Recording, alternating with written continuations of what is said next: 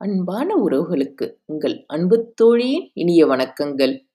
உயிரே உயிர் தர வாராயோ நாவலின் அடுத்த பகுதியில் உங்களை சந்திக்க மிக்க மகிழ்ச்சி அடைகிறேன்.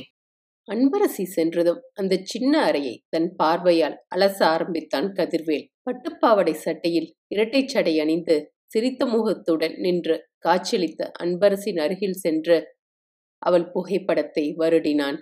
அதே நேரம் தன் தாய் கூறியதை நினைத்து கொண்டு குழப்பத்துடன் உள்ளே நுழைந்தாள் அன்பரசி.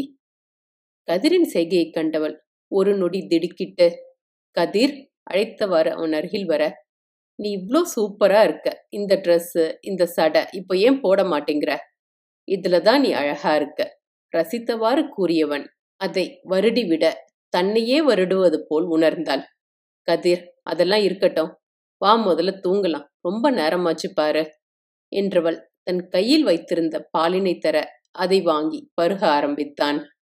படுக்கையை தயார்படுத்தியவள் அவனை படுக்க வைக்க படுத்ததும் பெட்ஷீட்டை போர்த்தி விட்டு அவன் அருகில் மறுபுறம் வந்து படுத்தாள்.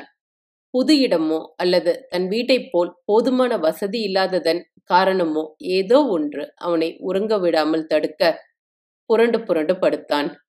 என்னாச்சு கதிர்? தூங்கலியா? என்றவாறு அன்பரசி எழுந்து அமர தூக்கம் வரமாட்டேங்குது. என் வீட்டுக்கு போகணும். எனக்கு இந்த இடம் பிடிக்கல. எழுந்து அமர்ந்து உதட்டை சுழித்து கொண்டு கூறினான். நம்ம நாளைக்கு போயிடலாம் சரியா?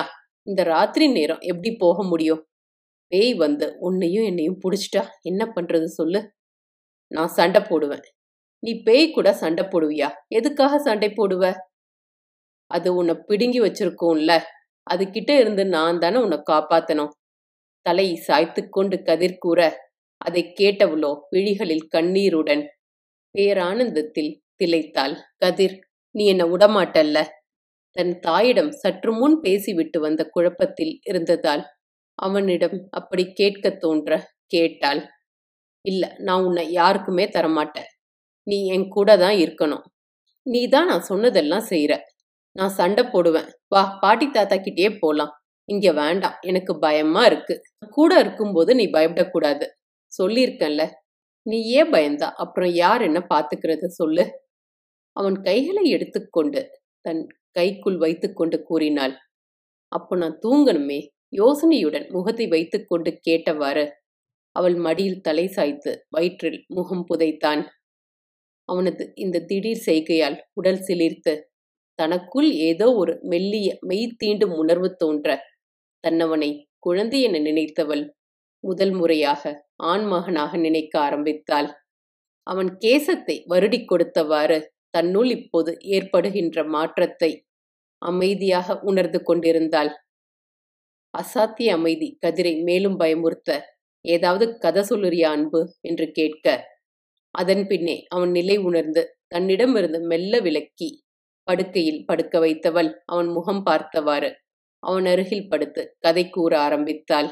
அதனை கேட்டவாறு சிறிது நேரத்தில் உறங்கிவிட கதிரின் முகத்தை கண்டவாறு இருந்தவளின் நினைவுகள் காலில் காயம்பட்ட அன்று இரவு தெய்வானை பாட்டி கூறியது நினைவு வர அதனை நினைக்க ஆரம்பித்தாள். தன் அறைக்குள் நுழைந்த தெய்வானை பாட்டியை கண்டவள். வாங்க பாட்டி தூங்கலியா? நீங்க ப்ரெஷர் மாத்திர போட்டீங்களா? கேட்டவாறு எழுந்து அமர்ந்தாள். ம் போட்டேம்மா. அவன் தூங்குனானா? பேசியவாறு அவளின் பக்கத்தில் படுத்திருந்த கதிர்வேலைக்கான தூங்கிட்டாங்க பாட்டி. கொஞ்ச நேரத்துக்கு முன்னாடி மாமாவே எனக்கு காலில் மருந்து போட்டு விட்டாங்க பாட்டி. பொதுவா இவன் யார் கூடவும் பழகினதில்ல சின்ன வயசுல இருந்து. இந்த ரெண்டு வருஷமா இவனை நாங்க ரெண்டு பேரும் கண்ணுக்குள்ள வச்சு பார்த்துக்கிட்டு வரோம். உங்க ரெண்டு பேருக்கும் கல்யாணம் பண்ணி வச்சதுக்கு அப்புறம் உன் கூட சேராம போயிடுவானோன்ட்டு நினைச்சு பயந்துகிட்டு இருந்தோம். நானும் உங்க தாத்தாவும். பரவாயில்ல. இந்த ரெண்டு நாள்லயே நல்லாவே உன் கூட சேர்ந்துட்டா. அவர் கூறியதை கேட்டு மெல்ல புனகைத்தவள் பாட்டி நான் ஒரு முக்கியமான விஷயத்தை பத்தி உங்ககிட்ட கேட்கணும் தன்னவனை பற்றி முழுவதுமாக அறிய நினைத்தாள். என்ன கேட்கணுமோ கேளுமா. டாக்டர் வந்துட்டு போனப்ப கூட ஏதோ பேசணும்னு சொன்னியே என்னாச்சுமா? இவங்க என்ன படிச்சிருக்காங்க? அந்த விபத்து நடக்கிறதுக்கு முன்னாடி என்ன வேலை பார்த்தாங்க? அத்தை மாமா ராஜின்னு மூணு பேரோட உயிரையும் வாங்கி இவங்களையும் இந்த நிலைமைக்கு கொண்டு வர அளவுக்கு அப்படி என்ன விபத்து நடந்தது பாட்டி? இவன் இந்த நிலைமைக்கு வர காரணம் எங்களோட பாழா போன ஆசையால தான். என்ன பாட்டி சொல்றீங்க? எனக்கு புரியல. படிச்சு முடிச்சு மும்பையில ஏதோ ஒரு கம்பெனியில நல்ல வேலை பார்த்துக்கிட்டு இருந்தான். லீவ் கிடைக்கும் போதெல்லாம் அடிக்கடி இங்க வந்து எங்க எல்லாரையும் பார்த்துட்டு சந்தோஷமா தான் இருந்தான். உங்க தாத்தாவுக்கும் எனக்கும் இவனை ஒரு போலீஸ்காரனாக்கி பார்க்கணும்னு ரொம்ப ஆசைப்பட்டோம். எங்க ஆசையால மொத்த குடும்பமே போகணும்னு நாங்க நினைக்கலம்மா. அதற்கு மேல் கூற முடியாமல் நடந்ததை நினைத்து அழுகையுடன் கதறினார்.